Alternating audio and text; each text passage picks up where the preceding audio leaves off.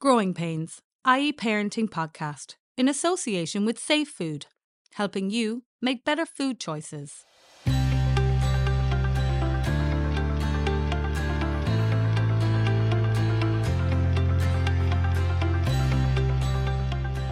Hi, I'm Irene Feighan and welcome to Growing Pains, the Irish Examiner's parenting podcast series in association with Safe Food. With me today is child psychotherapist Dr. Joanna Fortune, who writes a column for our IE parenting section out every Tuesday and online. Joanna is the author of the 15 minute parenting books and she also hosts a 15 minute parenting podcast series. For the next 20 minutes, we'll be talking about playful parenting. Joanna, you're very welcome to our studio. Thank you, Irene. Joanna, you believe play is not a box of toys in the corner of a room, but it's a state of mind. Could you tell me more about this playful way of being? Yes, and I do. I think that play is a state of mind because the, the toys, the box of things in the corner of the room, they're props. They might facilitate and enable play, but play is more than that. It's a relational experience. So it comes from within us. And when I talk about playful parenting, that's really what I'm speaking about because parenting is a relational experience. It's about connection, and play fuels connection. And that is connection within ourselves in relation to other people and within the environment around us. And so, play is the way that we will get to strengthening and enhancing our connection with our children. Now, you often say that parents need to start with themselves. So, what about that playful experience they have of themselves growing up yeah. or even on a day to day basis? You know, one of the best ways that any of us have to discover our own unresolved issues is to become a parent. Our children are of us. They will bring issues we didn't even know we had screaming to the surface. So often people find that the reality of parenting you know, surprise, surprise, doesn't align with the fantasy or how we imagined it might be. And a lot of that reality, it stems back to not so much how we were parented, but moreover, how we experienced being parented by our own parents. And what I mean by that is you could take me and all of my siblings mm. and ask us to speak about our parents, and we would describe seemingly very different people because we experienced that parenting differently. So it's what we carry from those early childhood experiences ourselves that is going to be the greatest influence in how we, you know, parent our own children. And what we want is that those experiences, good, bad, and indifferent, can inform how we parent rather than impede. Okay, and then you just talk about your own experiences then in terms of growing up as a child and then how you actually transfer those onto your own children how do we bridge that gap? Yeah, because I often think, especially when it comes to our children's behavior or those things that make us snap as parents, and I'm saying that as an absolute because we all have things mm. that, you know, irritate us or are the trigger moment for us. And that's not really what our children are doing or saying in that moment, but it is, moreover, what gets activated within us by their doing and saying it. So it always comes back to starting with our own activations. But you have to understand those. That's not something you go, ah, well, that'll be this moment I had in childhood. so I, you know, in the work that I do around 15 minute parenting, I invite parents to sit and do a reflective exercise, the parental self audit. And that is about going back and really re engaging and for some of us, it might be the first time we've gone that far back in mm. a very long time. And for others of us, we're more in touch with that. Oh, sure, look at, I know where that comes from. I know where it stems from. But to go back and think about, you know, what was it like for me growing up? You know, what was my relationship with my mother like? And how was that the same or different to how my relationship with my father was like? And then even other things that we might not really think mattered, but we do, like little things like how did you experience your first separation from your parents. And I don't mean, you know, that you were off for an afternoon in granny's house, mm. but a separation where it was at least a day and one night. How was that for you? How was that point of separation, saying goodbye, marked with and for you? And how was the point of reunification coming back? And what did it feel like within the separation? Equally, how was sickness managed when you were a childhood? You know, when you had to take a day off school? Was it, you know, you're fine, go on in there, you'll be grand? Or was it you got to lie on the sofa and have your duvet and you were minded and taken care of? And how did you experience all of those pieces? So the parental self audit will invite parents to examine some of that. And mm. within that reflection, we will find our story we will find the story of how we experienced being parented. We're also going to look at other things within that, mm. you know, in terms of how did you experience joy? How how was your play celebrated or invited for you as a child? You know, how old or young were you when you were told, now stop that silliness. It's time to you're a big girl now or a big boy now. Grow up. And was that too soon? I think for most of us, it's too soon. We, mm. we stop playing too soon. And then when it comes to parenting our own children, I think one of the healthiest ways we can say, well, okay, Joanna, you know, what can I do when I go back and trudge through all of that stuff? What do I do with it? Just pause and ask yourself, how do you wish it had been? We accept how it was, but how do I wish my distress, my sickness, my play, my silliness, my behavior, whatever it was, how do I wish that had been responded to? And what difference would that have made for me? Let that be your starting point when it comes to parenting your own children. So that informs how you'll exactly. be with your child. You'll reflect on your own experience and say, what can I learn from that? And how can things be different exactly with, you know so child. in that way it is informing us but mm. it's no longer impeding us it's not getting in our way but it's actually opening up a pathway to say okay i know what didn't work for me i also know what did work for me and within that i'm identifying the type of parent i'm choosing to be now okay you talk about play as a language for children and how they develop an understanding of themselves and the world around them. So, tell us a little bit more about developing that language with children.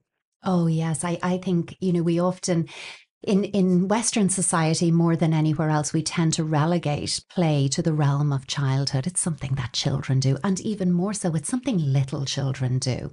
When actually play has a role throughout the trajectory of our lives it's something that we need no matter how old we are because it is that universal language. And if you've ever been out of country on holidays or do you know what? Even if you were holidaying within Ireland and you met families who were you know visiting from another country and you watched children playing and they may not speak the same language at all. But they all just settle in and they play. And you know why? Because play is their language and it is a universal language the world over. But while parents and children, we seemingly speak the same language, you know, in, in Ireland, we're speaking English pri- primarily to our children. Actually, there's a, a, a sort of chasm between us that separates us. And to bridge that gap, we use play because our children don't know what it's like to be an adult, but we adults do know what it's like to be a child. Very good. We may not have thought back on that for a long time, but play is the way that we will get back there. And if you're listening and going, oh, goodness, you know, I'm no good at that play stuff, do you know who's an expert at play? Your child. So you can follow their lead. You, if you want to know what's going on for them, if you want to have that moment of meeting, that true connection with them, sit on the floor and play with them follow their lead, take their cues, be curious about the story, and then what happened? And oh my goodness, and then this. And don't allow reality to get in the way because mm. one of the beautiful things about play is that anything is possible. And in that, I think we learn so much about our children. I often think, you know, if we want to know how our children's day has been, be that in school, be it in, you know, childcare, be it in holiday camps, whatever, how was your day? Children are kind of done with the q&a part of their day at that stage and you'll get that kind of grand or a grunt or a sound. But if you really want to know how it was watch them playing because that's where they work things through. It's where they take the experiences of their day, they play them at that degree of separation. It's not happening so much with me, but with the toys or within this play, and they deepen their understanding of it that's our in. That's where we see what's going on. And there's something about following the lead of the child as yes. well. So you're not putting your agenda in front and center. Absolutely. And I often think with play, and especially when it comes to playful parenting, it's really understanding it's like a gear shift in a car. Mm. Where possible, follow your child's lead in the play. That's your insight. Where necessary, step in and do play with purpose. If I have something that I really want to address or explore or better understand, I might set up a little narrative, a little story, get the little, you know, the little dinos or the trucks, trains, or dollies, whatever it is, mm. and I might start a story. For example, let me give you a specific example of that. If if your child, and we're just back to school now, so this is what's going to be coming up. If you're aware, gosh, something isn't working for them on the playground, and I know they go out and I know they start playing with this child and that child, and then something happens and it all goes awry, I might sit down and play out the bit of the story that I know with the little dollies or the doll's house characters, play it out, and then pause and say to my child, Now you tell me what happens next in this game or in this story. And they pick it up and play it out. And in that, I'll say, Oh, I see what happens. It's about sharing. It's about turn taking. It's about ideas or that they want to have overt control in the story. That's where things are going wrong. The next time I play, I might play out a, a schoolyard story in the way I'd like it to go. It should be short, it should be succinct, you know, there's a clear beginning, middle, end, and I play it out a number of times. So, so, the next time my child is getting activated on the playground, they have this other story they can default to with alternative options. So you're using play with purpose in that context. Can we talk about the stages of developmental play then with children? Because you, you said that it breaks down into three main areas. It really does. And yeah. there are lots of ways of understanding play, but I like this because it helps us as parents to know what went well for our children, where might there be some gaps, and what might the story of those gaps be.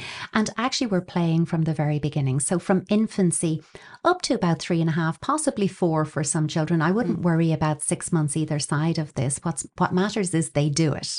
And there's no such thing as too much of any of these stages of play. But the first stage is really about sensory, tactile, touch based exploratory play.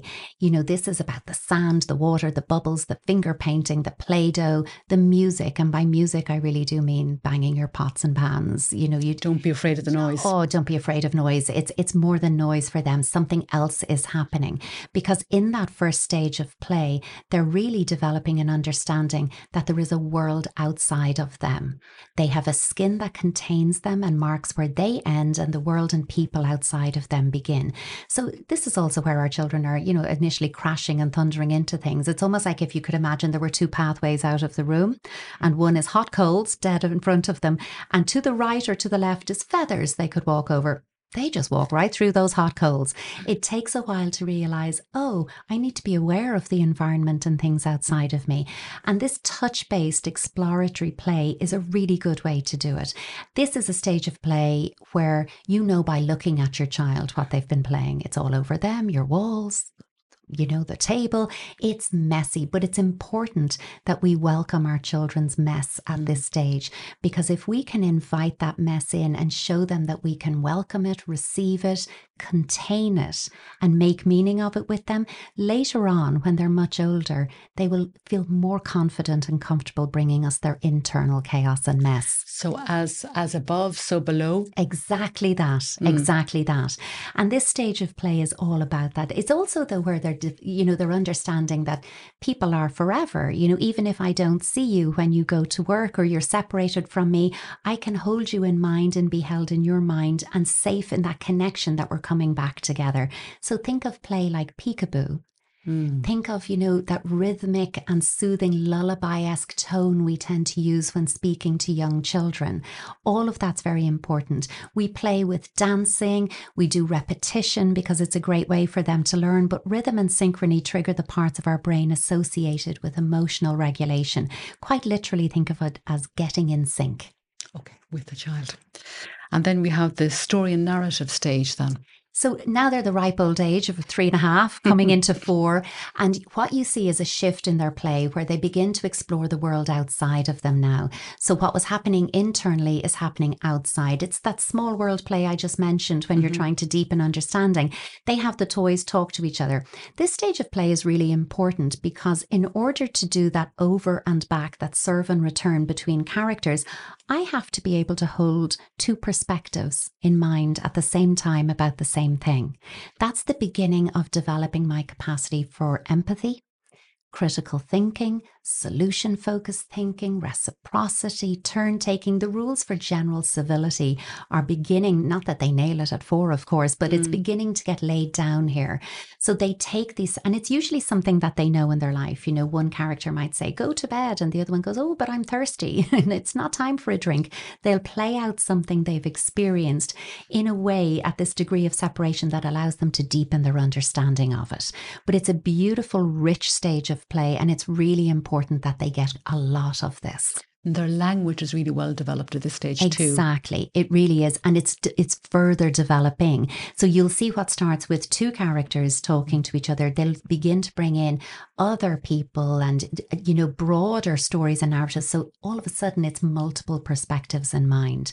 That's so important when it comes to managing peer relationships, managing myself in school, taking instruction from others that I can go, well, I don't really want to sit down and do my work, but I understand that if I do that now, then I get to go out to play. And that's how this works. You know, they're able to slow down. Again, they're developing the Sure. capacity at this age rather than having it developed. This whole, the three stages of play lead into each other. And it is not until they've gone through all three of them that they're capable of emotional self regulation. Before that, they're co regulating with us, the important grown ups in their lives. The process. And so on then to the third stage, the role play, which I think is fascinating what And- we can learn here. Ex- role play is so important, but you know, and especially in more modern parenting, I think because we have access to those beautiful dress up costumes, which are lovely, and costume play is perfectly lovely. There's nothing wrong with it, but we shouldn't confuse it with developmental role play. Because if I put on Elsa from Frozen's dress, I am Elsa from Frozen. I play out her story. I follow that cartoon or that book, whatever character you might be thinking of that your child loves dressing up as. And that means that the prop is deciding what my play is. Developmental role play comes at it from the other perspective. So it is that the play decides what the prop is. So think about it in old school dress up terms. Your old shirts, old handbags, a dressing gown, a large scarf or piece of material. A large scarf could be a picnic blanket. It could be a magic carpet. It could be a superhero cape. It could be a blanket for a dolly. It could be a shawl. It could be a bandage for an arm. And my play is enriched by the endless possibilities So of what it can be. Power of the imagination then. Exactly. It is a more dramatic stage of play. Mm. So I tend to play out roles in the more bigger, badder way. So, you know, if your child is playing at school and they are being a really loud, aggressive, cruel teacher, don't assume that's the teacher they have in school. They're wondering if I was in charge, how big and bad could I be? How far could I stretch this? This is about be- the beginning, the beginning and the ongoing role of Yes. pushing boundaries, testing Mm. limits, and wondering what is it like to be the one who decides? Because we forget that young children, very little is actually within their control in the world. The world is for bigger people. So they have to do as they're told, follow the leads of others. Play enables them to experience it from the other point of view, So to take that kind of control Exactly. and create their own narratives. which is really important. Sure. And this role play stage, what age are we talking about? Well, we're really looking at the beginning, it's infancy to about three and a half. Again, I wouldn't Yes. worry if it's four. Then the second stage is going to take us up to about five and a half. And the mm. third stage brings us to that ripe old age of seven. And it's not like, you know, they wake up on the morning of their seventh birthday and it's like, nailed it, I'm good to go now.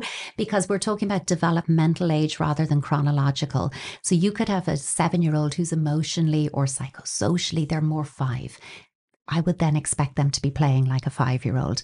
I wouldn't worry about that. Some children in this early stage of development take a little bit longer to reach that independent stage of self regulation.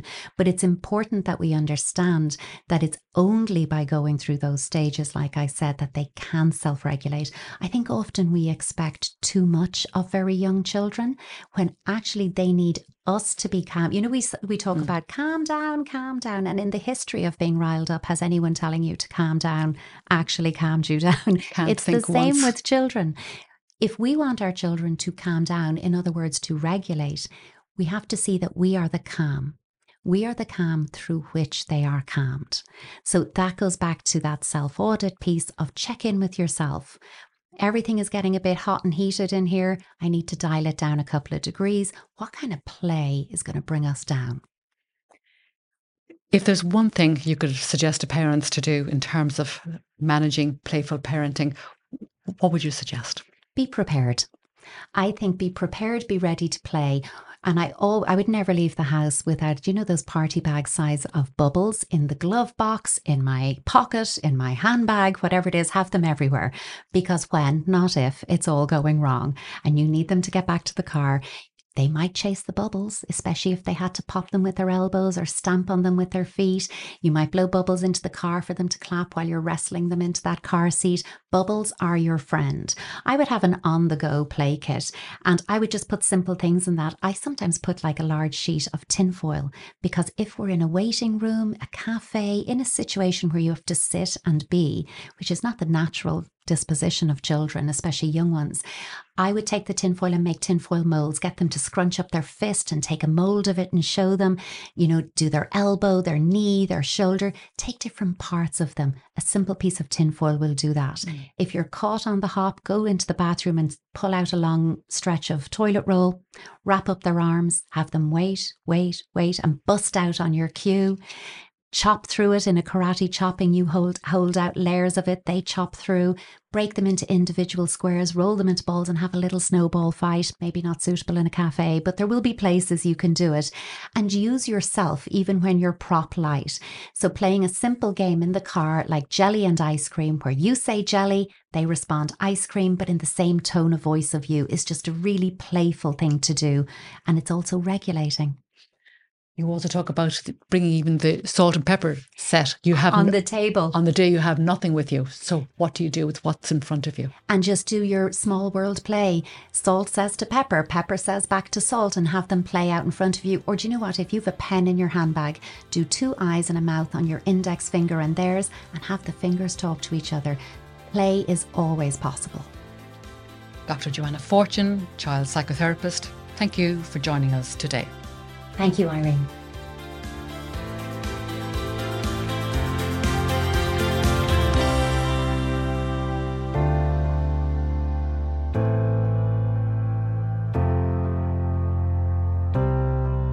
Growing Pains, i.e., Parenting Podcast, in association with Safe Food, helping you make better food choices.